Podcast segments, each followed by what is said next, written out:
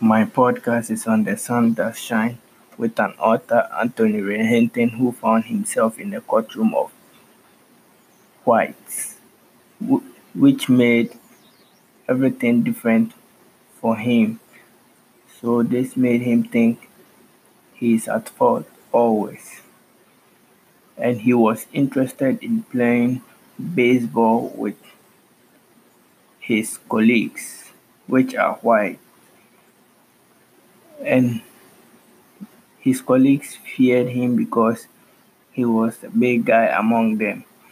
But his parents told him to fear those guys, which was funny for him.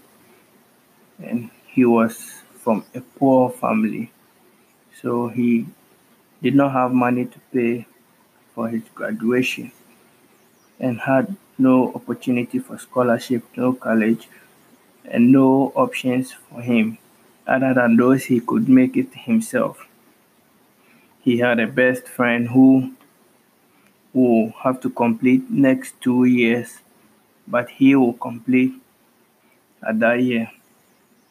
And then because he had no money to pay for his graduation, he started working in an in a restaurant when one day a robber entered the restaurant and then robbed everything in the restaurant and took an amount of $200 away.